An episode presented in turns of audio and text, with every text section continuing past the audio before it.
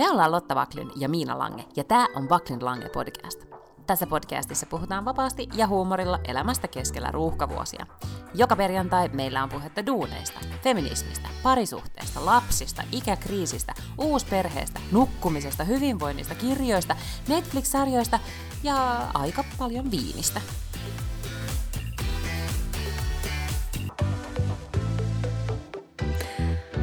Tähän menee aivan putkeen tämä joulun alus podcastaus. No kertakaikkisesti. Nythän kuitenkin saatiin se aika sillä tavalla sovittua, mutta nyt sitten jännitysmomentti on siis se, että kerettiin tuossa jo ihan hyvä alku saada aikaiseksi, kunnes sitten, mitä siellä oikein tapahtui? No yhtäkkiä vaan kaikki jääty. Sun naama jääty, mun naama jääty. Sitten kaikki mm-hmm. vaan pysähtyi tuossa mun koneella ja sitten se kone meni mustaksi. Niin, eli vähän nyt samanlainen tunnelma kuin tässä tässä joulun alusviikolla. Kyllä, joo. Et että näyttää jää... ensin ihan mukavalta ja vaan kaikki jäätyy ja tilttaa. Mm, menee mustaksi. Meillä tämä tilttaus tapahtui nyt sitten siis viikonloppuna, koska äh, olinhan keulinen, että olen kuitenkin ollut ajoissa ja tehnyt kaikenlaista järjestelyä ja muuta, kunnes nyt sitten Walter sairastui lauantai sunnuntai välisenä yönä vesirokkoon. Eli meidän tässä niin joulukuun bingossa olemme voittaneet nyt sekä oksennustaudin että vesirokon. Nyt puuttuu enää se influenssa slash korona, joka nyt näyttää jylläämään siis vaivan kaikilla. Nyt mä koputtelen puita ja kaikkia te- taikatemppuja, että mitään tällaista ei tapahdu, mutta, mutta tota, nämäkin jo riittää. Mm-hmm. Mä ymmärrän, mm. joo.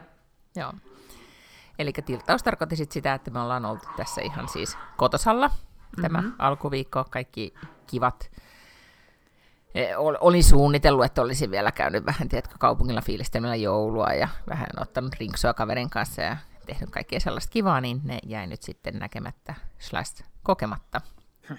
Mutta, mutta nyt on edessäni äh, puoli pulloa chardonnayta, puolikas on jo juotu, Hyvä. Ei toki tänään, mutta aikaisemmin. Ja sitten noutopizza, se, kun aloitettiin podcastaamaan, niin pizza oli melkein kokonainen, mutta tässä teknisen häiriöiden aikana olen saanut syötyä melkein sen kokonaan, joten verensokerini kiittää siitä, että koneesi tilttasi. No niin, tästä oli siis pelkkää hyötyä. Okei, ymmärrän. Kyllä, Mahtavaa. Mm. Mites siellä? No itse asiassa täälläkin mä just mietinkin, että, että mulla on varmaan joku tällainen tosi iso katastrofi unohtunut ja sitten mä havaitsen se jotenkin lauantai-aamuna tai jotain semmoista, mutta mulla on semmoinen olo, että kaikki olisi niin kuin hoidettu. Mä oon tehnyt pitkän listan Odaan ja ajastanut niin, että se toimitus tulee perjantaina. Uda on siis tämä verkkokauppa, jonka puolesta sä oot puhunut viimeiset puoli vuotta, jos nyt joku ei tiedä, siis ruuan verkkokauppa, niin. jonka pitäisi sponsoroida Lotta Paklundia itse asiassa. No niin, niillä on todella mm. kätevä appi, ja mä oon vaan lisäillyt sinne mun ostoslistalle koko ajan lisää juttuja, ja mä aina välillä maksan sen, ja mä lisäilen sinne lisää ja maksan vähän lisää. Ja sitten ne kaikki tuodaan perjantaina, vaan tarvitsee mädit ja kalat hakea tuosta kaupasta. Kaikki lahjat on ostettu, Mm-hmm, Et mä oon niinku mm-hmm. ihan silleen, mä, tota, mä oon ostanut yhden ison lahjan. Ja, ää, Itsellesi vai jollekin Ei, perheenjäsenelle, mutta mä oon mm. päättänyt, että mä en voi kertoa siitä tota, mm. tässä podcastissa, koska mä oon ihan varma, että, että sen mun perheenjäsenen ystävän joku äiti kuuntelee tätä ja sitten se lipsauttaa sen, tiedätkö? koska mä oon tehnyt Aivan, kauheasti niin, kaikkiin niin viritelmiä, ettei se saa tietää, mikä se on. Mutta mä ensi viikolla paljastaa, mikä se oli. Uh, ma- uh, oi kauheeta. Walter, katotko vähän nyt, mitä tapahtuu? Mm, mä en tiedä, kuuluuko sinne saakka. Kuulu, kuuluuko tämä? Tänne Helsinkiin asti ainakin kuuluu, joo. Tässä on nyt siis, en tiedä mitä noin nyt meinaa, noin meidän kaksi koiraa. Niillä on ollut siis aika semmoinen, niin kuin, ehkä sen takia, että tämä nuorimmainen on nyt siis teiniässä ja tulee aikuisemmaksi, niin ne ottaa siis yhteen niin kuin enemmän ja enemmän. Meillä on niin sanotusti tämmöistä välienselvittelytunnelmaa täällä. Ja ne välillä ottaa siis ihan, mun mielestä se kuulostaa, no kuulitte tuota, ehkä kuulitte itsekin, että välillä aika silleen niin kuin rapsakkaalta, mutta, mutta tota, ja nyt en tiedä, mitä siellä tapahtuu. Toivon, että lapseni selvittää tämän tilanteen. Hyvä, joo, just niin. Very good. Oh, eli ihan sama meno kuin aina ennenkin, siis että, että lapsi huutaa taustalla tai koirat huutaa taustalla. Joo. No mm, ihan jo. kohta tuossa alkaa kolina käydä, kun mun lapsi tulee treeneistä ja sitten käy jääkaapin ovi ja sitten hurisee mikro ja muuta, että tällaista. Ne on, ne on kuitenkin meidän podcastin ikään kuin taustaääniä. Niin on, niin on.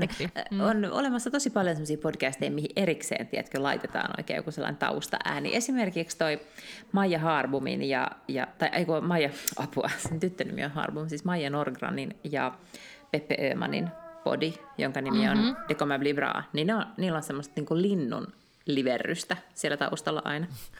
Ja se on, ne on kuitenkin niin kuin tämmöisiä life coachingin ja elämänhallinnan ammattilaisia, niin tietää, että se rauhoittaa ihmisiä, mutta meillä on vaan tappelevia koiria ja huutavia lapsia ja kiukkusia teinejä.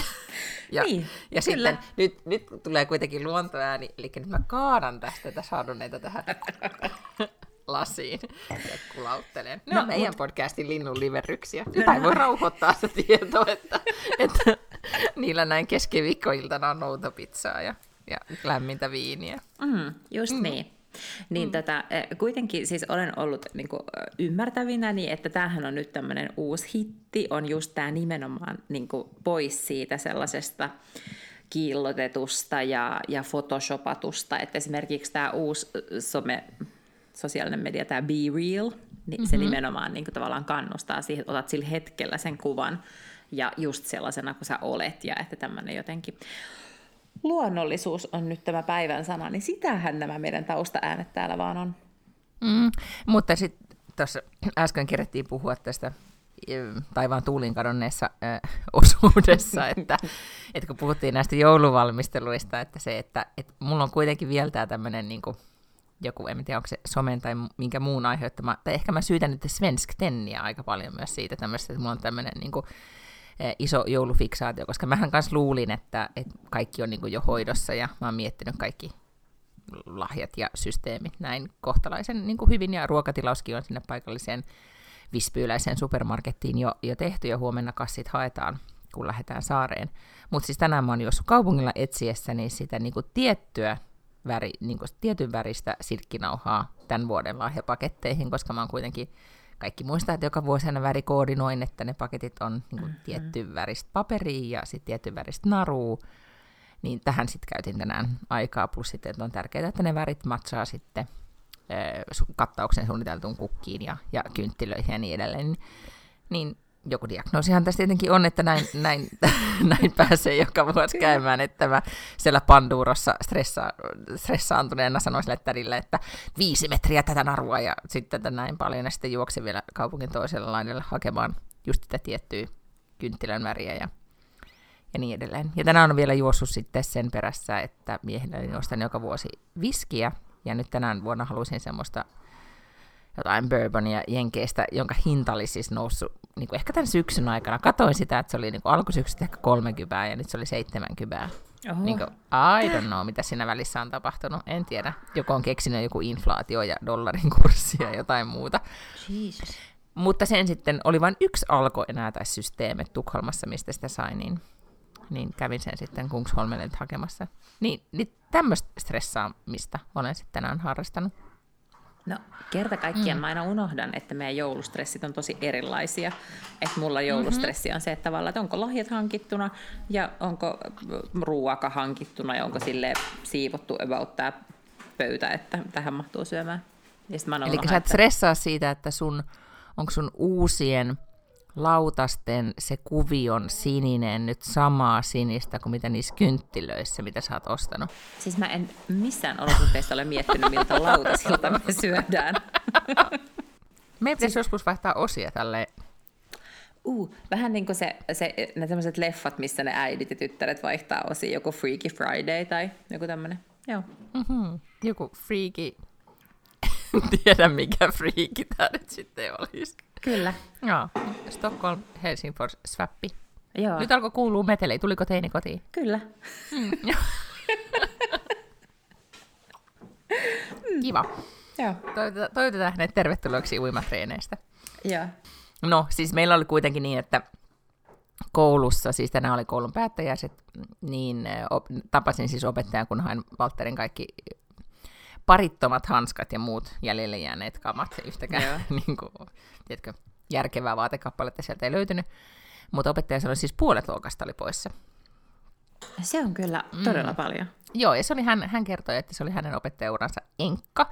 Toki mä luulen, että me vanhemmat edesautettiin tätä enkkaa, koska me järjestettiin siis lauantaina, meillä oli tämmöinen puuha lauantai meidänkin perheessä, mutta ensin oli jääkiekkojoukkueen tämmöinen niin kuin kaksi puolituntinen lätkäturnaus. Sitten pojat meni katsomaan siis yhdelle yhden äh, Walterin kaverin perheen luo, siis äh, taisi olla joku pronssiottelu futiksessa, niillä oli siis äh, kisakatsoma. Joo. Ja sitten sen jäl- päätteeksi me oltiin sitten muutama vanhempi niin järjestelytoimikunnassa niin, että me järjestettiin heille siis luokkadisko. Uh. Ja, ja sitten tämän puuhapäivä siis päättyi tähän diskoon. Ja siinä WhatsApp-ketjussa, mikä meillä vanhempien kanssa oli, niin siinä sitten alkoi niin kuin aamupäivästä jo tippumaan viestejä, että meillä vesirokkoa, meillä vesirokkoa. Ja, ja sitten, että tarkistakaa lapsenne ennen diskoa, ja, ja niin kuin, että, ettei nyt vaan sit käy niin, että niistä tulee vesirokkobileet, kun, kunnes niin. niistä tietenkin tuli vesirokkobileet, niin että mä en tiedä kuinka moni sieltä nyt sitten lopulta sairastui, mutta ehkä se puolet luokasta nyt sitten about kaatui. Mutta niillä oli hauskaa. Ei toki niin hauskaa kuin meillä vanhemmilla, jotka järjesti näitä bileitä, että meillä oli piilopulloja ja muutenkin hauska. Oltiin siis, ei seitsemänvuotiaat selkeästi arvostaneet sitä, että meillä oli oikeasti siis isät, jär, niin kuin, tiedätkö, ne jumppasali rakensi diskovalot ja pallot ja oli savukoneet ja musiikit ja me oltiin rakennettu siis soittolistaa monta viikkoa ja oli just nämä niin champagnepullot vanhemmille ja kahvia ja me oltiin aivan silleen, että uuu, party. Ja sitten lapset kyllä tuli, ne oli kaksi tuntia tämä disko, ne juoksi ympäriinsä siellä, söi pizzaa, ja sitten niin rohpuskarkkeja ja osallistui limpokisaan ja juoksi ja hirveän harva tanssi. Ja sitten me oltiin vanhemmat silleen, että ensi kerralla me järjestetään disko itsellemme. No, Koska mm. se oli niin paljon, niin kuin, kaikki vaan koko ajan kertoi, että miten ihania muistoja kouludiskoista oli, ja seitsemänvuotiaat ei arvostaneet tätä. Niin, mutta onkohan, olikohan se niin, että, että itsekään ei, mä muistan kanssa, että oli semmoisia diskoja, että ne oli niinku 3-6-luokkalaisille, että eihän ne eka- ja tokaluokkalaiset aina edes mm, päässyt ei, mukaan. Että ehkä ei. sitä ei jotenkin hiffannut vielä siinä ajassa, olikohan silleen? Se varmasti oli niin. Me te, toki oltiin, niin kuin, tai e, mä en ollut siis millään tavalla osallisena tähän kohtaan, mutta, mutta osa järjestäjistä, järjestävistä vanhemmista, niin oli siis fokusoineet jopa niin paljon, että ne oli hankkineet siis punaisen maton, sitten mm-hmm. niillä oli semmoiset köydet, Joo. niin kuin ba- baareissa on. Sitten oli, meillä oli semmoinen VIP-lista, mihin kirjoitettiin Joo. nimet. Meillä oli ovimies, ja sitten ne lapset pakotettiin, me oli siis, meillä kesti vähän aikaa ennen kuin me saatiin kaikki valmiiksi siellä, niin lapsrassukat pakotettiin niin olemaan jonossa. E, oli aika kylmä. Ne, ne parveili siinä näin ihan, ja, ja, ja sitten sit tämä ovimies huusi, niin kuin, että pakka, pakka. Ja, ja sitten jokaisen tarkistettiin nimi, ja otettiin valokuva niin vanhemmat sanoivat, että pitää nyt just reenata sit, kun Stureplanille menee bailaamaan, että se on niin raju maailma, että pitää nyt jo tietää, mitä on tekemässä. Kyllä, mutta nämä lapsiparat mm. ei ymmärtänyt yhtäkään näistä referensseistä, että niin kuin seistään ja jonotetaan kylmässä ja potsali kysyy nimeä tai jotain tällaista. Ei. ne on ollut ihan sillä, että tässä on järjen hive, että miksei me kaikki voi voida mennä tuonne diskoon. mutta sitten kun joutuu spybaarin ulkopuolella jonottelee, niin sitten sit tavallaan niin kuin on sit, se on niinku lihasmuistissa se, että miten pitää toimia. Hirveän hyvä. Joo, Eikö kyllä. Niin? Joo. Et näin meillä. Mm. Okay. Mäkin muistan kyllä alaasteen diskon. Sitten aina luki, äh, mä en tiedä, täällä oli joku suomiruotsalainen juttu varmaan, mutta et luki aina, että se on et sukkadisko, että ei saa olla kengät jalassa siellä. Niin mm-hmm. sitten kirjoitettiin sukka CC, niin kuin S-U-C-C-A. Ja se kirjoitettiin siis suomeksi, vaikka me oltiin ruotsinkielinen koulu ja kaikki siellä oli ruotsinkielisiä. Aha, mutta sukkadisko kuulostaa ihan mahtavalta. Me, en edes tiedä, miksi se oli sukkadisko siellä. Oli sukkadisko. Mä muistan, mulla oli siis mun diskomuistot, siis yläasteella, kouludiskomuistot on masuttiin silloin siis Kuusamossa. Ja, ja tota, siellähän on talvisin tosi kylmä. Joo. Mutta sitten mä aina piilotettiin, siis se oli kuitenkin niin kuin iso operaatio, että pitää aina piilottaa siis se Mä en tiedä siis, miten täällä. Mä en siis ottanut esimerkiksi tätä keissiä esille muiden vanhempien kanssa, kun mä että ne pitää mua niin lapsi, lapsialkoholistina, jos mä jaan tämän muista. Mutta, mutta silloin me siis, siis piilotettiin pullot niin kuin hankeen. Ja, ja sitten käytiin sieltä niin kuin, teki ulkona, I don't know why, mutta sitten mentiin ulos. Mutta sitten ne oli niin kuin, sit se jääty. Niin. Tai oli niin, että se oli niin kylmä. Mm. Tota, mutta mä en kyllä muista, että meillä ehkä enää olisi yläasteella kauheasti ollut niitä diskoja. Mm. Et mä luulen, että se oli enemmän sellainen ala juttu. Sen mä muistan, että mä oon mm. yläasteella ollut lepakossa, diskossa koska siellä oli... No niin, alkaa podcastimme eh, nuoruusmuistoja Ysäriltä, nostalgia-osuus. Ja nyt eh, Lotta Paklund muistelee, miltä tuntui olla lepakossa diskossa. Ole hyvä Lotta, kerropa lisää. Lepakko oli siis sellainen niin purkukuntoinen joku varastohalli, joka on jotenkin glorifioitu tota, Gen X helsinkiläisten mm-hmm. muistissa jonain mm. tämmöisenä mahtavana uh, underground ja musiikin mekkana. Se ja sitten se varmaan olikin. No niin, Eihän, varmaan niin, olikin, joo. joo. Mm. Se seisoi siis siinä, missä nykyään on toi Business Finlandin pääkonttori, eli just ennen kuin käännytään Ruoholahdesta länsiväylälle. Siinä se oli, ja sehän oli ihan hirveä. Joku, ne oikeasti varmaan joku varasto mm-hmm. halli vaan ollut, tai teollisuushalli ollut ennen. Ja tota, seinät oli jotenkin graffiteja ja tägejä ja kaikkea, mutta siis siihen aikaan ei kauheasti ollut paikkoja, missä esimerkiksi DJ pysty esiintymään, tai missä olisi ollut tämmöisiä niin DJ-keikkoja, tai, mm-hmm. tai kai siellä niin kuin, aika paljon bändejäkin esiintyy ja näin, mutta e, sitä kuitenkin vuokrattiin myös muihin tapahtumiin, kuten esimerkiksi niin kuin lukioiden tämmöisiin konvent, joka oli tämmöinen niin kuin lukion ekaluokkalaisten, ne sellaiset jotkut juhlat. Mm. Ja, tota, ja silloin mä luulen, että mä oon ollut Disco, pari kertaa. mutta ruotsiksi konvent. Niin, niin se, se jostain syystä sen, sen niminen.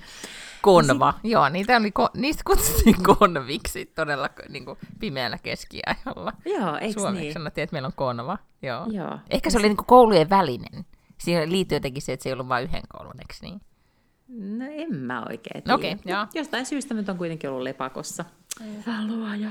Onni, tämä meidän 18-vuotias abiturienttikuuntelijamme on taas ihan sille okei, okay, boomer. Mm. Mutta siis mä eksyin, mä oon ollut siis tällä viikolla liian paljon keskustelupalstoilla sekä se vau... ei koskaan tee ihmiselle hyvää. Ei, mutta mä oon ollut siis sekä vauvassa että ihan kauheita nyt sanoa, mutta murhainfossa. No, er, er, erään tietyn murhan takia, mutta, tai tapon tai mikä se nyt rikosnimi mikä ikinä onkaan. Mutta sitten vauvasta mä bongasin semmoisen otsikon, että että 80-luvun kokeneet, voitteko kertoa, oliko se oikeasti sellaista, kun elokuvissa ja sarjoissa annetaan ymmärtää? Ja musta oli mahtava kysymys, koska mä olin, ensin mä mietin, että ai miten niin, että, että siis hä, että totta kai se oli, siis sehän on kuvattu siinä, että tähän, mikä kysymys tämä on, kunnes mä tajuan, että siis osalle 80-luku on, niin kuin meille oli joku 60-luvun luku, siis aika, jota sä et ole kokinut, tai 70-luku. Niin, niin. Mm. Niin, oliko oikeasti sellaista, että televisiot oli mustavalkoisia ja... Ja puhelimissa oli semmoinen käyräjohtaja, semmoinen niin. kiemurajohtaja. Niin. Mm. niin. Se oli musta, mä en lukenut sitä sen suuremmin, mutta se oli musta siis suorastaan ihan relevantti kysymys tietenkin. Ja sitten mä aloin miettimään, että, että, että oliko se nyt sitten, minkälaista siis lopulta oli. Niin ehkä se ei nyt, jos mietin, että ei meidän joulut ollut semmoisia kuin Home Aloneissa oli tai mitä niitä oli, 80-luvun sarjoja. No ei niin, todellakaan. Niin 80-luvun niin Amerikka oli eri asia kuin 80-luvun Suomi. Ehkä tehdään tämmöinen footnote. no, joo, joo. Kuten mm. myös luojan kiitos 2020-luvun Suomi ja Amerikka ovat vähän erilaisia. Mm. Mutta siis viitaten nyt täältä, me ajattelin, että, tai en tiedä oliko sulla tämä nyt aihelistalla, mutta tämä Uulalinassa tapahtunut äh, murha mm-hmm. slash surma, niin ähm, paitsi että siis se on mun mielestä ollut niin se tapahtui, siis mun ystävä asuu aivan siis kulman takana, ja me ollaan aivan liikaa käytetty nyt aikaa koko tämän tapauksen. Mm. Meidän WhatsApp on käynyt kuumana, koska me ollaan vaan niin raportoitu tästä toisillemme. Mutta sitten jotenkin, kun tämä tapaus äh, tuli, tai siitä uutisoitu, ja sitten todellakin, että kun jengi käy siitä ihan huomaa, että todellakin paljon etsii tietoa, ja jotenkin käy kuumana koko keissistä, niin sitten mulle tuli semmoinen, että äh, että kaikki true crime-keissit on yeah. niin kuin, tavallaan, että tämä tuli liian lähelle jotenkin. Niin. Että jotenkin sillä, että tämä ei ole enää niin kuin, että mikään true crime oikeastaan ei ole, tai sitä ei pitäisi kohdella sellaisena viihteenä, kun itse niin. joskus kohtelee, niin. koska sitten kuitenkin niin kuin aina on kysymys erittäin traagisista ihmiskohtaloista. Kyllä. Ja tämä keissi on niin outo. Niin, niin se on, mm. joo. Se, tota, se uhri oli suomen ruotsalainen ja, ja tota, niin kuin hänen ex-miehensä on, on myös niin kuin, että, että ne on, niin kuin, mm. meillä on tosi paljon yhteisiä, yhteisiä ystäviä ja mm. yhteisiä tuttavia. Mm. Se jotenkin en, mulla loppui ikään kuin se murha-info selailu, kun mä tajusin, ketä ne on. Mm, just en mä niin kuin, halunnut enempää lukeekaan. Joo, ja sitten se oli, mutta juurikin toi reaktio tuli sit tosi nopeasti, että äh, mä en halua enää tietää enempää. Joo. Ja, ja mä oon silleen sit... otsikkotasolla sen jälkeen enää vaan seurannut. Mm. Mutta sitten jos miettii, että nyt kun tämän joulun alusviikkojen niin uutisointia, kun katsoo tietenkin, nyt jos unohdetaan Ukrainan eh, sota ja muut inflaatio ja sähkö ja muut niin basic-aiheet, valitettavasti täytyy nyt sanoa, että basic-aiheet, mutta onpa ollut siis naisnäkökulmasta niin ääreistä synkkää ja ikävää nyt etenkin, nyt en Ruotsin uutisointi ole seurannut, vaan, vaan Suomea, mutta jos miettii tämä Mika Mooring, kohan se nyt oli tämä kundi, mm-hmm. joka, jota epäillään näiden kahden kadonneen naisen surmaamisesta, ja sitten kun hänen rikoshistoriaansa ja käyttäytymistään on nyt sitten raportoitu tai kerrottu erilaisissa artikkeleissa, niin miten klassinen tämmöinen niin kuin psykokeissi siinä on kyseessä. Niin, tai miten niin sitten oli joku mustasukkaisuussurma, oliko Kajaanissa vai Oulussa. Siis, niin kuin, ja mä nyt odotan, toivon, että tulee joku tämmöinen niin kokoama artikkeli siitä, että hei, nämä naiset Suomessa ovat kuolleet niin kuin väkivallan uhrina. Ruotsissa täällä julkaistiin semmoinen adventtikynttilä, missä oli, tai joulukuun, niin kuin joulukalenterikynttilä, missä Ruotsissa oli perhe- ja parisuhden väkivallan uhrina kuollut tänä vuonna 24 naista. Ja se mm. kynttilä oli, niin kuin, siinä oli nimet niin kuin jokaisen niin kuin ikään kuin päivän kohdalla, 24 nimeä. Mm. Ja sitä joku tämmöinen paikallinen turvakotiliitto myi. Joo. Joo, ja niitä on Suomessa varmaan ehkä enemmän kuin 24. Tosin mä en halua, että niiden ihmisten nimi tai mitään niistä julkistetaan, ellei sitten ne niinku perheet halua, koska mm-hmm. se kyllä jotenkin vähentää sen ihmisen heti sellaiseksi niinku yhdeksi asiaksi. Mm. Mutta samalla mun mielestä olisi tärkeää, mm. niin ehkä näissä keisseissä, mutta mun olisi tärkeää tietää, tai öm, etenkin tässä esimerkiksi tämän Mika Moorin keisissä, niin se, että kun avataan, että miten se ihminen on toiminut, että jotenkin niin kuin, että, että ihmiset, tai ymmärrettäisiin sitä, että miten, miten ne toimii ja miten sä saatat päätyä uhriksi. Jotenkin se on musta mm. tosi tärkeää, että se ei jotenkin niin kuin, eikä esimerkiksi just syyllistetä näitä naisia, vaan oikeasti tajutaan, että se on, nämä miehet toimii tietyllä tavalla, kun ne etsii uhreja. Mm, niin. Mm. niin, ja varmaan siis, tämä kuulostaa ihan hirveältä, mutta terve skeptisyys kaikkia miehiä kohtaan, että puolisosi saattaa tappaa sut. Se on niin kuin ihan sellainen y- yleinen tapa Suomessa kuolla, niin kuin muihin kuin luonnollisiin. Mm-hmm. Tota, oliko joku mun mielestä joku tilasto, että auto-onnettomuudet ja puolison tappo ovat mm. siis nämä johtavat kuolinsyyt sitten, jos ne on muita kuin sairauksia. Mm. Ja sitten myös se, että jos joku, ehkä näistä, niin kuin, tai se mitä me ollaan aikaisemminkin puhuttu näistä true crime eh, podcasteista ylipäätään sitä, että miten, ähm, okei nyt mulle tulee vaan se mun, mun tota, ei voi sanoa suosikki, koska se oli vaan niinku obs- vanha obsessio, siis tämä Golden Gate-surmaaja. Äh, mm-hmm. Mutta kun silloinhan hänen koko, tai murhaaja, mutta koko hänen, äh, kun silloin paljastui, kun hän jäi kiinni se, että käytiin läpi, miten hän oli toiminut nuorena. Että minkälainen pattern hänellä oli ollut jo aikaisemmin ja miten se sitten lopulta kehittyi niin kuin pahemmaksi ja pahemmaksi. Niin just tämmöinen niin rajattomuus ja riskien ottaminen ja, ja niin kuin ein ymmärtämättömyys ja kaikki semmoista asiat, mitä niinku, etenkin nuorena saattaa kohtava olkapäitä, että no se nyt oli vähän semmoinen sekopää, niin saattaa mm. oikeasti sitten kertoa jostain, mitä, mitä, niin kuin, mistä kannattaisi tietää ja olla, olla varuillaan. Kyllä. Mutta siis, muistaakseni mä puhuin viime viikolla, tuntuu, että me ollaan iäisyys sitten podattu, koska me puhuttiin siis niin tyyppi viikko sitten maanantaina. Ja mä silloin kerroin tästä poliisi Ruotsin poliisijohtoa ravisuttaneesta keisistä. Mm-hmm. Mä mietin, kun siitä tuli lisää tietoa, että herri että pitääkö mun nyt sekin nyt ikään kuin peruuttaa se suositus, koska, koska siitä on tullut todella, todella paljon lisätietoa. Mä en olisi kaikista käänteistä enää, enää perillä, mutta siis äh, oli tämmöinen niin Ruotsin tiedustelupalvelussa tai poliisin tiedustelu jossain kansallisessa turvallisuusyksikössä toiminut äh, nainen, joka, joka tota, jolla oli ollut sitten siis suhde esimiehensä, ja sehän oli, joka sitten tämä suhde paljastui ja siitä paljastui muitakin niin kuin ikään kuin väärinkäytöksiä. Nyt on paljastunut siis tämän kuluneen viikon aikana, että tämä on ollut ikään kuin tämä asia on ollut tiedossa jo monta vuotta, ja nyt kaikki on vaan vähän niin kuin odottanut, ennen kuin se niin lävähtää kasvoille. Mutta tämä nainen, jonka nimen on kolmaksi Linda jotakin, mm-hmm. niin hän siis seurustelee nykyisin siis äh, Ruotsin puolustusvoimien siis ylikomentajan kanssa – Oh. Mm. Ja, ja siis on niin pitkäänkin kai seurustellut, ja sitten siitä oli isot raportit, että hänestä siis, niin kuin, kun he alkoi seurustella, niin tehtiin sitten kaiken maailman turvallisuusselvityksiä siitä, että onko tämä nyt niin ok. Mutta tämä ylikomentaja, äh, mä en muista sen nimeä, niin sehän erosi siis erittäin pitkästä avioliitosta kaikesta päätellen just tämän Lindan takia. Että Linda on nyt saanut siis uniformupukuiset miehet sekä poliisissa että puolustusvoimissa eri tavalla sekaisin. Ehkä tämä on nyt tämä niinku lyhyt johtopäätös tästä.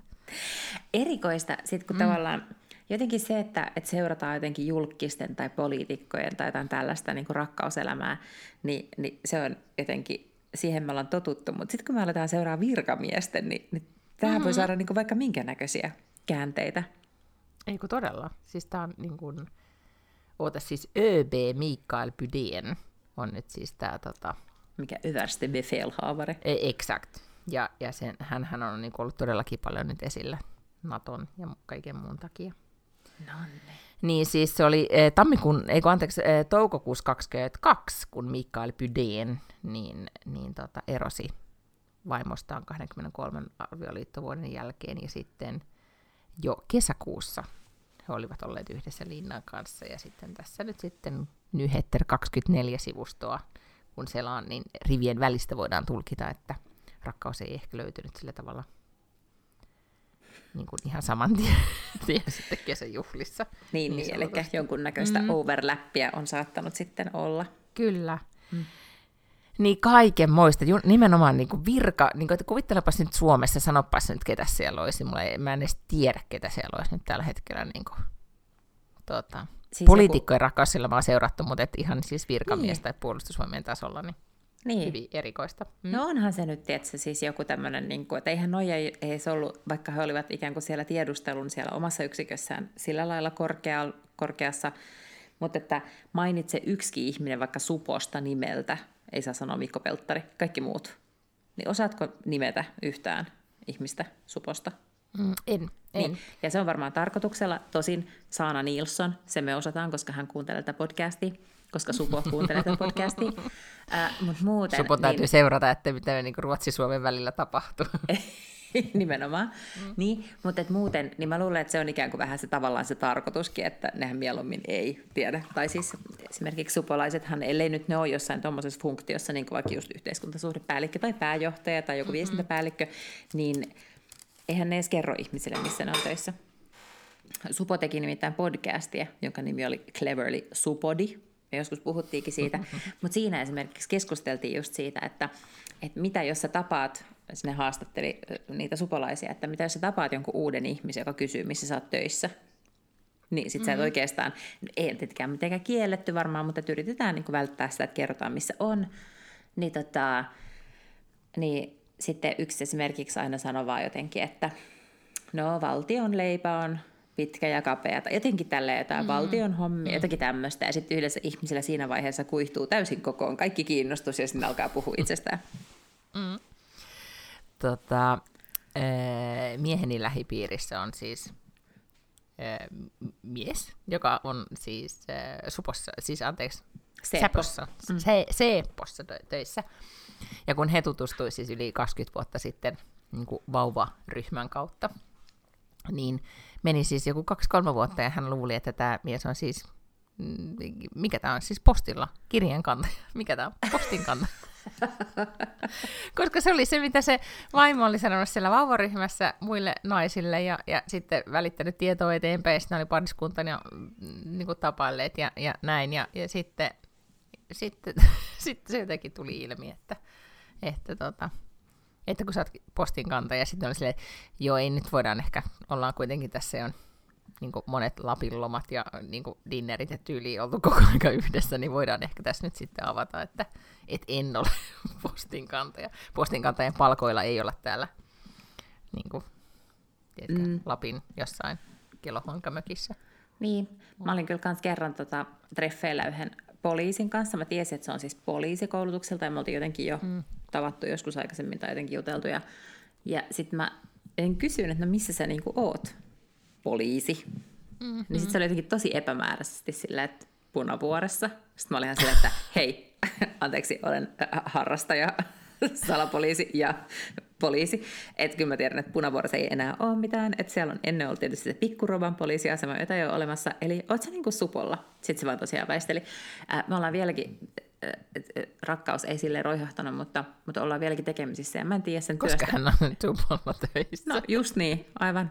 Mutta mä en tiedä siis sen työstä yhtään mitään. Siis en mitään. Mä yritän joskus kysyä siltä, ihan tiedätkö, mä, mä en edes yritä udella, niin kuin, että kerro mulle jotain keistä. Mä että no, että onko niin ollut kiireistä töissä, mm-hmm. siis tämän tyyppisiä. Se ei voi kertoa, tai että, että no, käyt sä niin kuin töissä työpaikalla, voit sä tehdä etätöitä. Ei se niin oikein siihenkään, siis ei se vastaa oikeasti yhtään mihinkään. Mä en tiedä mitään, mitä se tekee.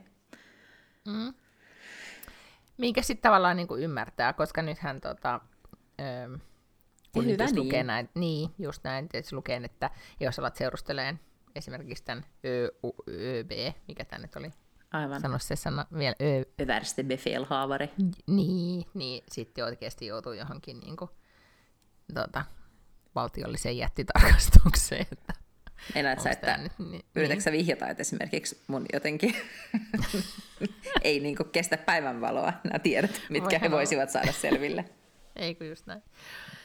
No mutta joo, siis tota, aion nyt seurata tätä vielä, mutta, mutta olin jännit, elin jännittäviä hetkiä tässä viikon aikana, kun mietin, että pitääkö mun tässä nyt sitten ikään kuin peruuttaa kaikki, mitä sanoin Linda H. Staffista, mutta en vielä peruuta. Minä olen edelleen sitä mieltä, että, että ne oli jotkut muut, jotka teki hänen puolestaan päätöksiä, että hän sai huippuvirkoja, plus sitten on paljastanut tämän viikon aikana myös, myös jättimäisiä palkankorotuksia, koska hänen poikaistansa sattui olemaan hänen pomonsa ja antoi näitä palkankorotuksia.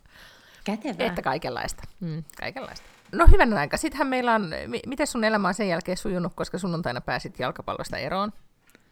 Tai Joo. siis joudut luopumaan, miten se nyt sitten, miten nyt sitten luonnehtisit? Kyllä, jouduin luopumaan, mutta, mm. mutta kestin sen. Ja olen mm. kestänyt, mutta olen järjestänyt kauheasti kaikkea ohjelmaa. Et nyt eletään kuitenkin vasta kolmatta päivää, niin kuin mm. jalkapallon mm. jälkeistä päivää.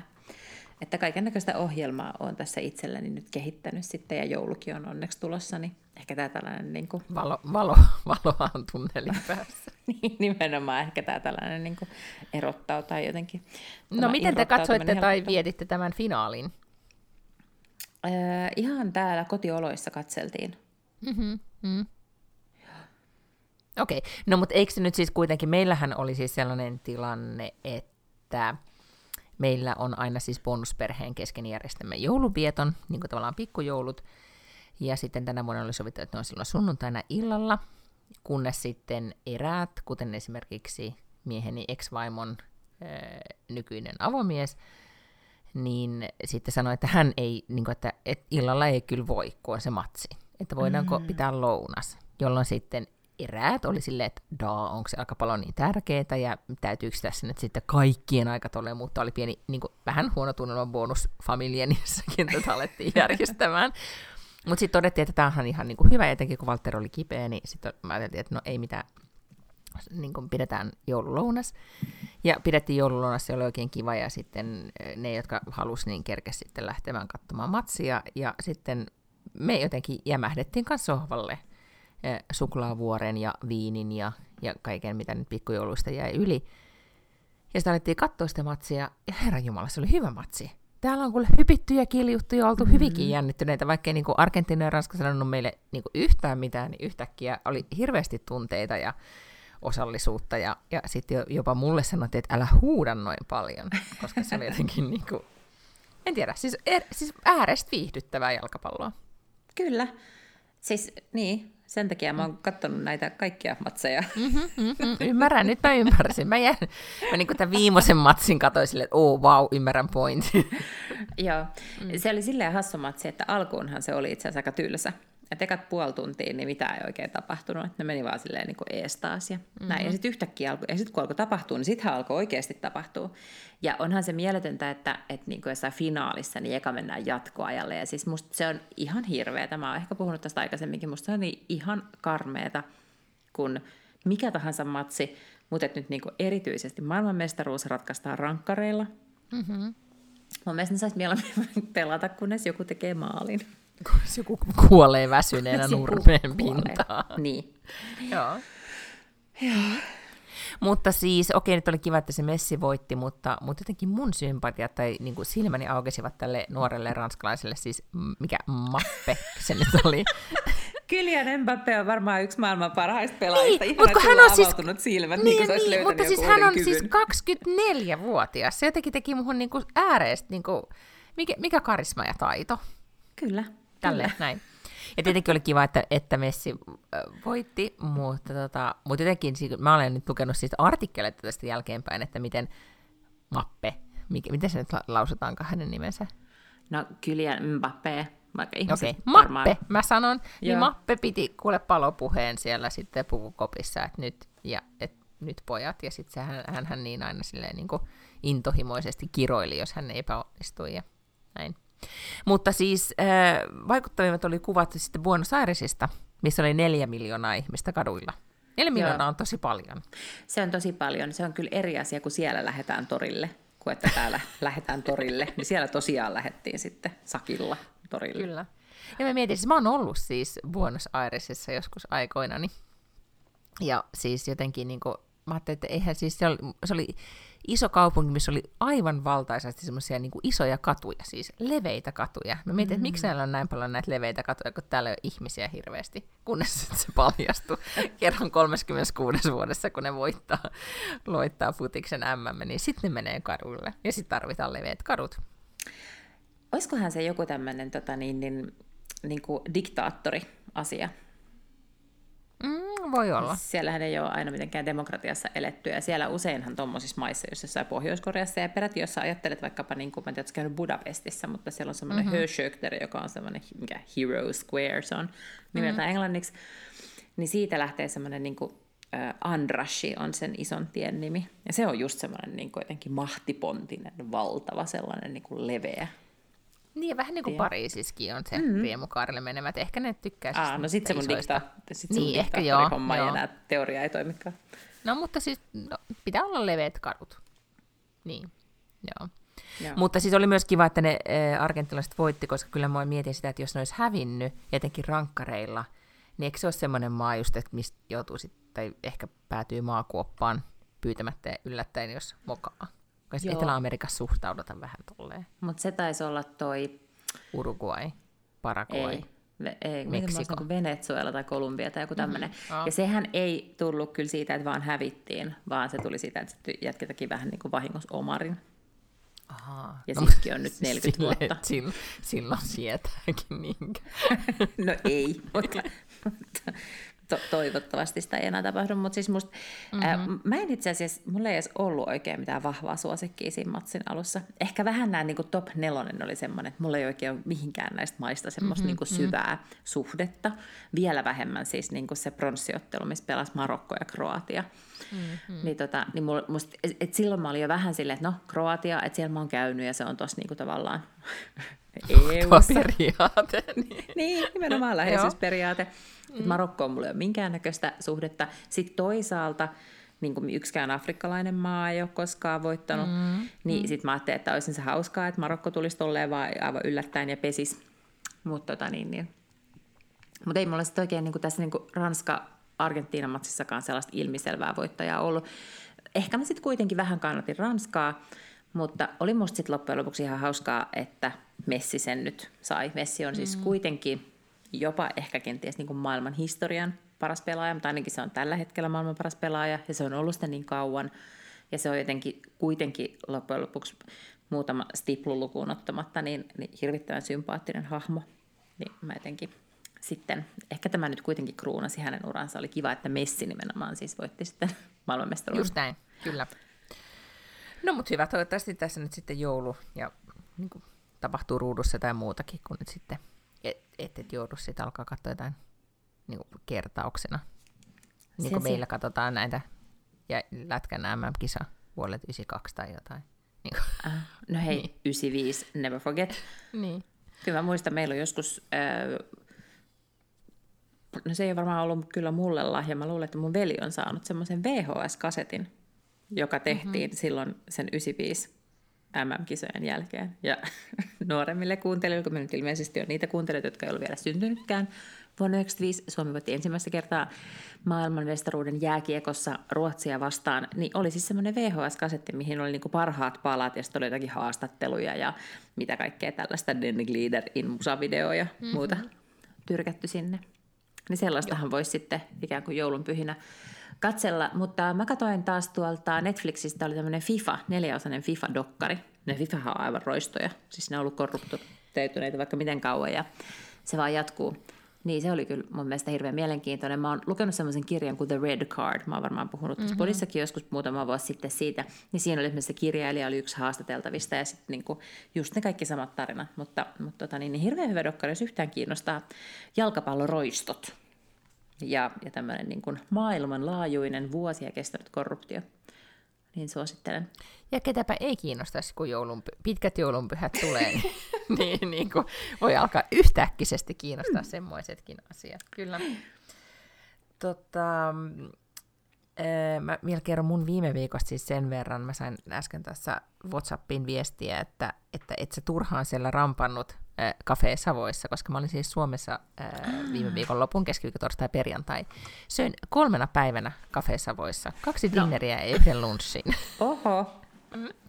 Ja, ja sillä tavalla, niin kun, en tiedä ihmetteleekö ne, että mä, mä niin kuin pohjustin sitten, kerroin siellä kyllä, että tulen olemaan tällä joka päivä, että en ole sekopää, mutta, mutta tota, ajoissa varasin pöydät sinne silloin aikoinaan, kun siis ravintolassa voin tämä ikään kuin pikkusisko tai pikkuveli avasi, avasi nyt sitten muutama viikko sitten, niin ajoissa olin liikenteessä ja varasin sinne pöydät.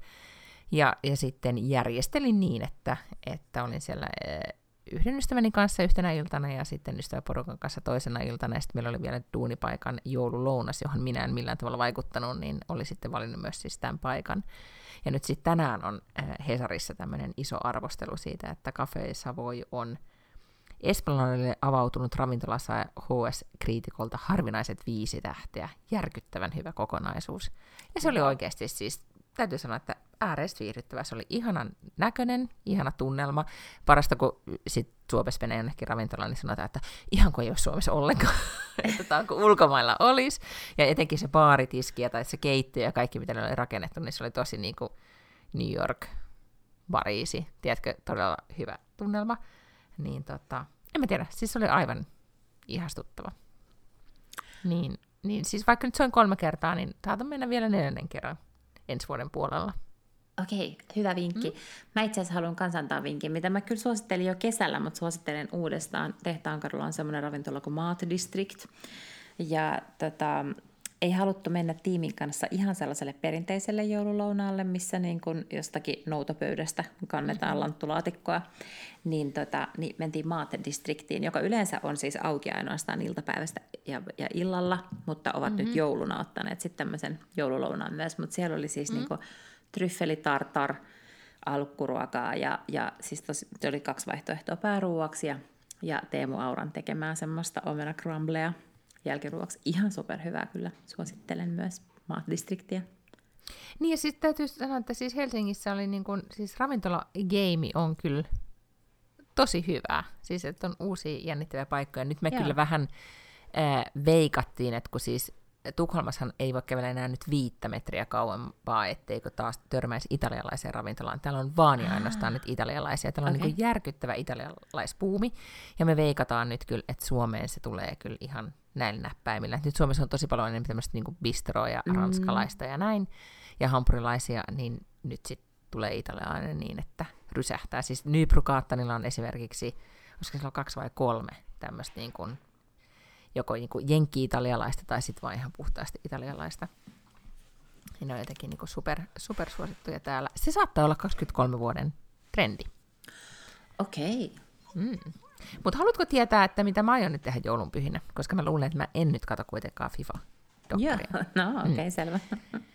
Tota, äh, mä oon nimittäin siis, kun se true crime saattaa nyt sitten, se ei ehkä ole sitten tämmöinen kuitenkaan niin psyykelle hyvä juttu. Niin mä en tiedä, miten mä löysin siis tämmöisen podcastin, jonka nimi on The Duchess. Mm-hmm. Ja se on vähän sama asia kuin äh, olisi niin katsoisi siis äh, The Crownia, tai sitten sanoisi nyt se Downtown. Downton Abbey. Down, Downton Abbeyä, niin kuin, tiedätkö, mutta mä oon niin kuin, siis podcast-muodossa. Mm-hmm. Ja tämä on siis, uh, Duchess on podcasti, mitä pitää tämmöinen, tota, mä en muista minkä talon se olisi, tai siis housein, siis, tai tämmöisen niin kuin, brittiläisen kartanon, englantilaisen kartanon eh, omistaja. Siis miten Duchess nyt kääntyy? Onko se herttuatar ehkä? Eikö se ole, joo. Ehkä se, joo. Niin tota, mm, hän on siis selkeästi siis jo tämmöinen ähm, siis herttuatar. Ootas nyt mä katson, siis Duchess of Rutland, siis jonkun okay.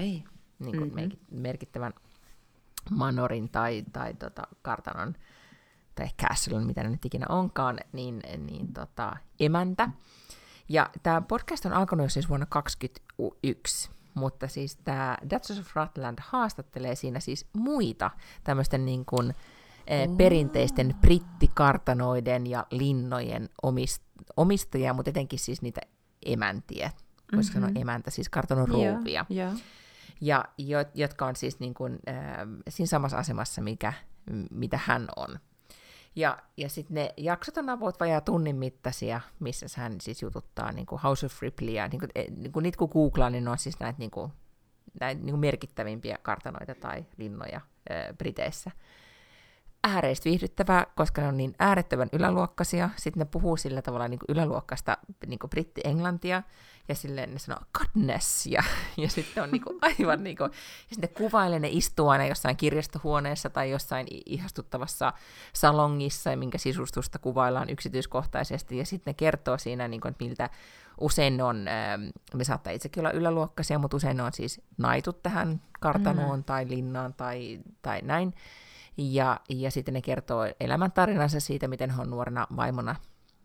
Esimerkiksi tämä yksi kartanon emäntä kertoo, että kun hän on 24-vuotiaana päätynyt emännäksi, niin, niin siellä oli siis kattovuosia, ämpäreitä oli joka puolella, ja niin kuin, Aha, tiedätkö, tämän, tämän kartanon omistajana oli ollut sitten tämän suvun tämmöinen niin kuin yksin jäänyt äh, lesbo lady, ja joka oli siis, niin kuin, ei ollut hirveästi fokusoinut sen kartanon ylläpitämiseen, että se oli sille vähän jo niin kuin, romahtanut, ja hän sitten miehensä kanssa sitten tämän kartanon sai uuteen loistoon, ja, ja siellä sitten sitä käydään läpi, ja sitten siellä kerrotaan, niin kuin kaikissa kartanoissa on ollut tai linnoissa kummituksia, niin kerrotaan kummitustarinoita, mutta ihan niin kuin äärestä viihdyttävää on se, kun ne sitten kertoo siitä, että kun ne on nuorena vaimona sitten ottanut ikään kuin tämän talon linnan haltuunsa, niin sitten se henkilökunta on tietenkin aina seurannut mukana, että siellä on esimerkiksi tämmöisiä haasteita ollut, että oli siis esimerkiksi 12 hovimestaria, joista kaikki oli niin kuin tätä uutta rouvaa vastaan, ja, ja minä, niin kuin minä oli kaksi pientä lasta, ja minä itkin, olin niin kuin käytävällä ja kuulin, kuinka ne puhuivat toisessa huoneessa, että joko se ru- nuori rouva on murtunut, että kun ne yritti olla hyvin ikäviä tälle uudelle rouvalle, ja, ja minä vain tsemppasin, minulla oli kaksi lasta, ja, ja sitten vain yksi näistä hovimestareista jäi, koska ne muut oli niin ilkeitä, ja ja ne oli niinku, niillä on hyvin erityyppisiä ongelmia kuin muilla ihmisillä, mutta se on äärestä viihdyttävää, ja sitten ne kuitenkin kertoo myös sit siitä, että tämä on aloitettu siis pandemian aikana, ja monilla on ollut, monethan ne pyörittää sitä bisnestä niin, että, tai näitä, että ylipäätään niillä on varaa pitää näitä taloja, tai järkyttäviä isoja kartanoita ja puutarhoja, niin se on aina yleisölle auki ja ne kerää pääsymaksuja, mutta pandemian aikana tämä ei ollut edes mahdollista, ne puhuu siellä esimerkiksi tämmöisistä niin kuin, kustannuksista, niin kuin just standing kustannuksista, että se, että sun se talo vaan mm. ylipäätään pysyy pystyssä, niin se maksaa x 10 000 puntaa vuodessa. Niin, niin okei, erityyppisiä ongelmia on kuin tavallisilla ihmisillä, mutta, mutta se on hienosti niin kuin kuvattu se, että miten, miten tota, tavalliset ihmiset ei ymmärrä, kuinka raskasta tämä on, kun joutuu, joutuu kuitenkin niin kuin rahaan yhtämään eri puolilta, että saa tämän kaiken pyörimään. Ni, niin The Duchess, ääreistä viihdyttävää. Ja, no. ja semmoista niin kuin, e, että todellakin ei tuu arkiset murheet mieleen, kun kuuntelee, miten vaikeaa on hovimestareiden kanssa. No mä ymmärrän. Mä menisinkin just kysyä, että onhan täytyy itse asiassa olla siis valtava ongelma, koska niitä, niitä tönöjähän täytyy olla siellä pitkin Britannia mm-hmm. ihan hirvittävästi. Paitsi, että ne on valtavia ja kalliita jo muutenkin, niin ne on varmaan mm-hmm. rakennettu sellaiseen aikaan, että mm-hmm että ne ei ole kauhean tiiviitä ja kaikki lämmittäminenkin niin kuin varmaan mm-hmm. maksaa enemmän kuin missään muualla, koska tota, mä katsoin siis sellaisen leffan, jonka nimi oli The Gentleman, joka oli Guy Ritchin elokuva, missä oli Hugh Grant pääosassa ja siinä ja Matthew McConaughey. Ja Matthew McConaughey äh, esittää siinä tämmöistä huumediileriä.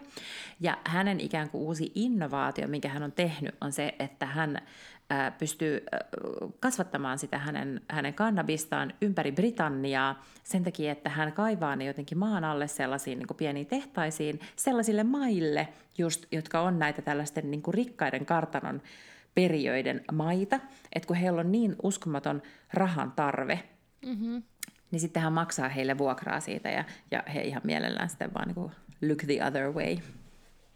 Aivan. Okei, okay, siis mä luulen, että, että kaikenlaista bisnestä tapahtuu näillä mailla. Ehkä.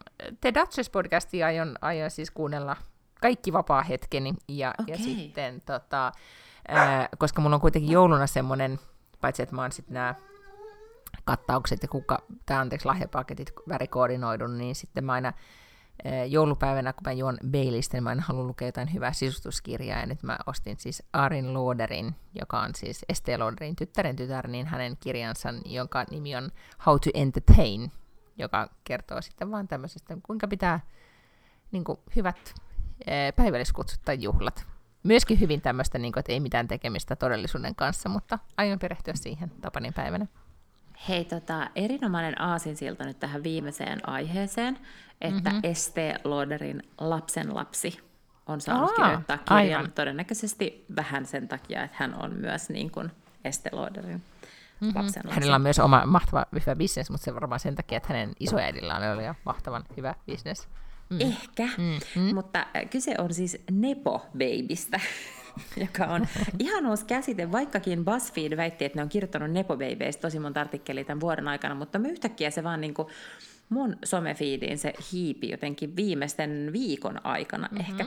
Ja syy siihen oli se, että äh, Variety, vai mikä mm-hmm. lehti, oli tehnyt ison Nepo Baby-jutun. Eli Nepo on siis lyhenne sanasta nepotismi, mm-hmm. ja baby on baby, eli se kertoo siis siitä, että miten monet Hollywood-tähtien tai, tai muuten, ei välttämättä Hollywood-tähtien, mutta mu, niin kuin julkisten ja tunnettujen ihmisten lapset päätyy alalle, missä hekin ovat sitten tunnettuja, esimerkiksi mm-hmm. näyttelijöiksi, laulajiksi tai miksi tahansa taiteilijoiksi. Ja sitten ehkä se keskustelu on se, että et, et pääseekö ne, sattuuko ne olemaan niin lahjakkaita vai onko ne niin kuin päässyt ikään kuin helpommalla eteenpäin, koska he ovat jonkun tunnetun lapsia.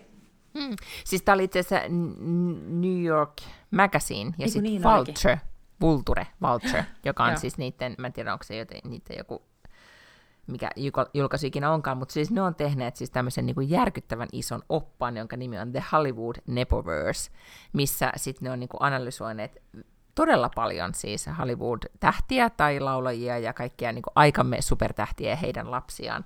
Ja tämä on ollut siis äärettömän viihdyttävää seurata tätä jättiraporttia, koska täältä on paljastunut siis sellaisia asioita, mistä mulla ei ole niin kuin aavistustakaan, että, että nämä olikin sukua keskenään. Mm-hmm. Esimerkiksi just tänään me nauhoitetaan siis 21. päivä vuoden pimeänä päivänä, by the way, mm-hmm.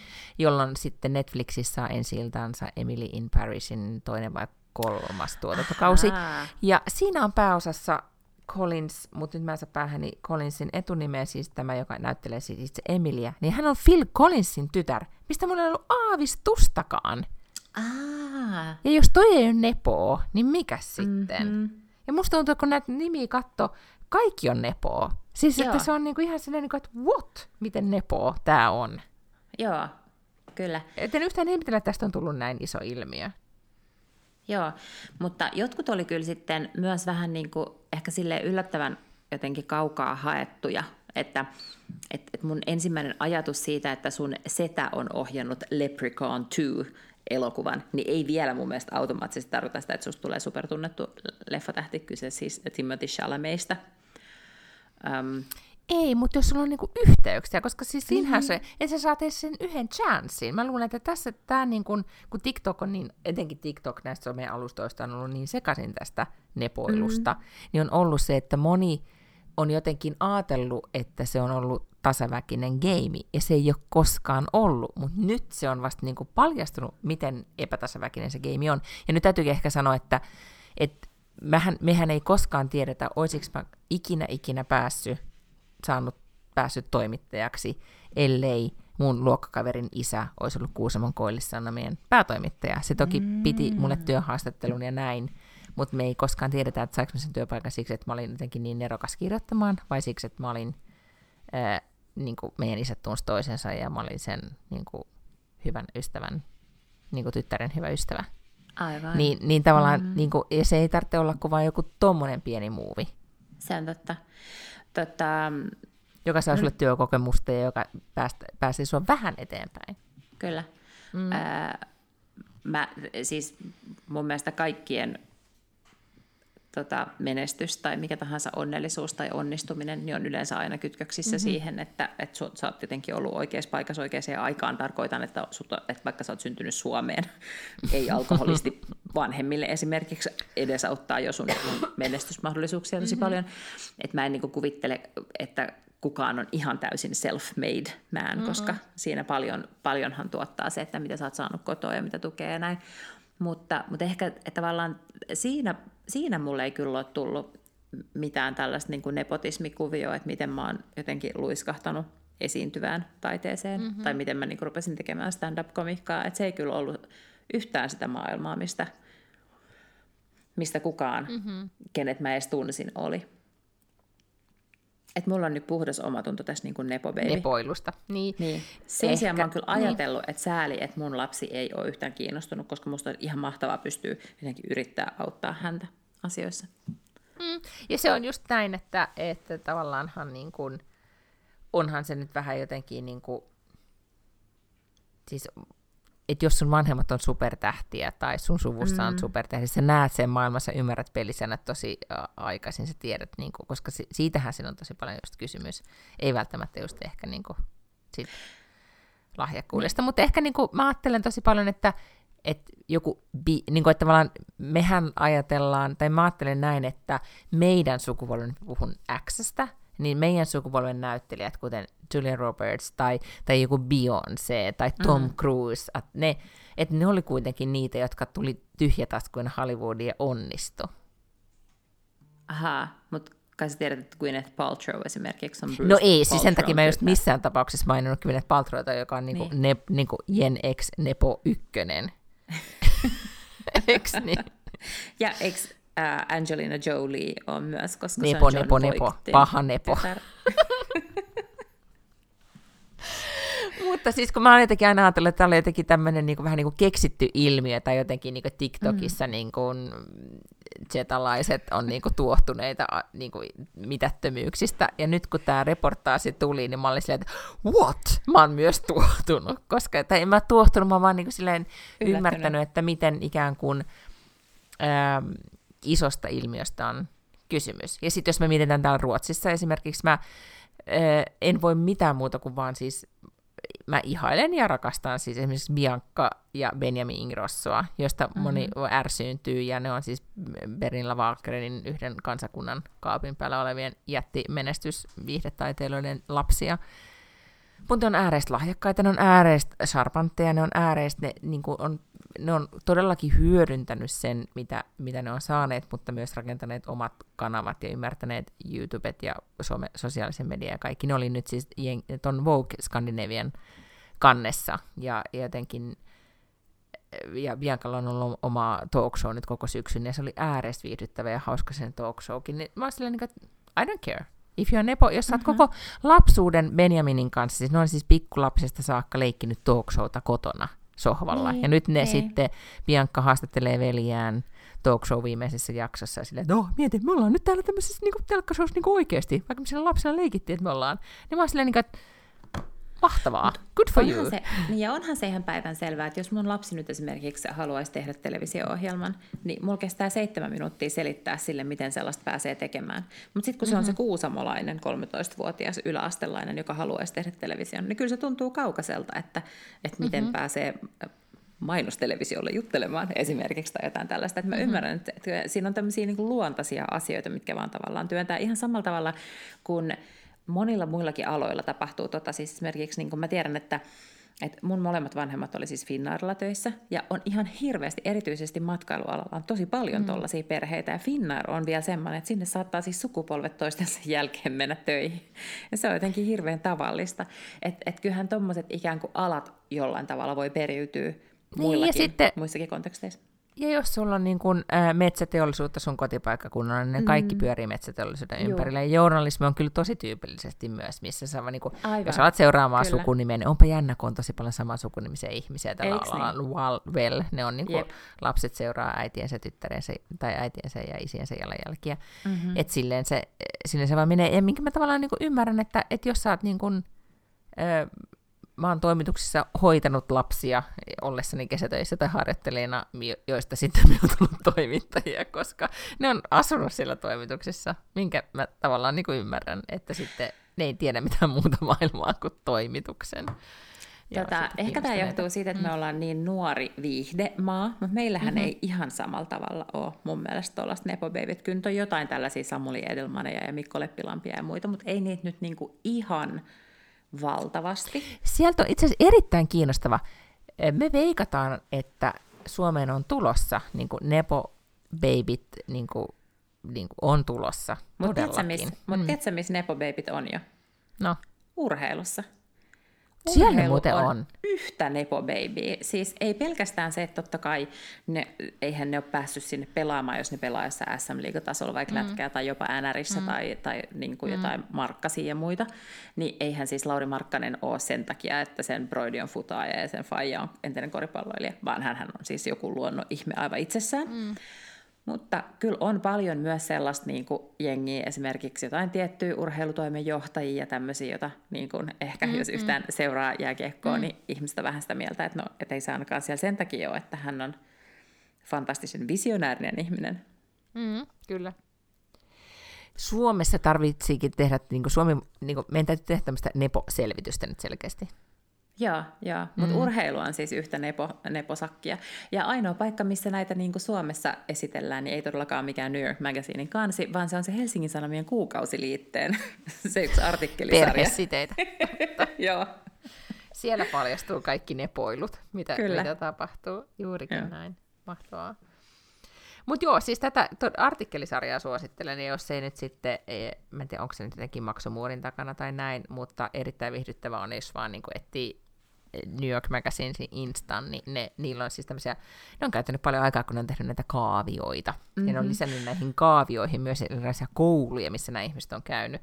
Aivan. Ja sekä se on vielä viihdyttävämpää. Mutta on täällä myös tosi mm. ihania tällaisia, kuten vaikka, että ähm, missä tämä kävi ilmi, että äh, Cousin Greg Successions-sarjasta, mm.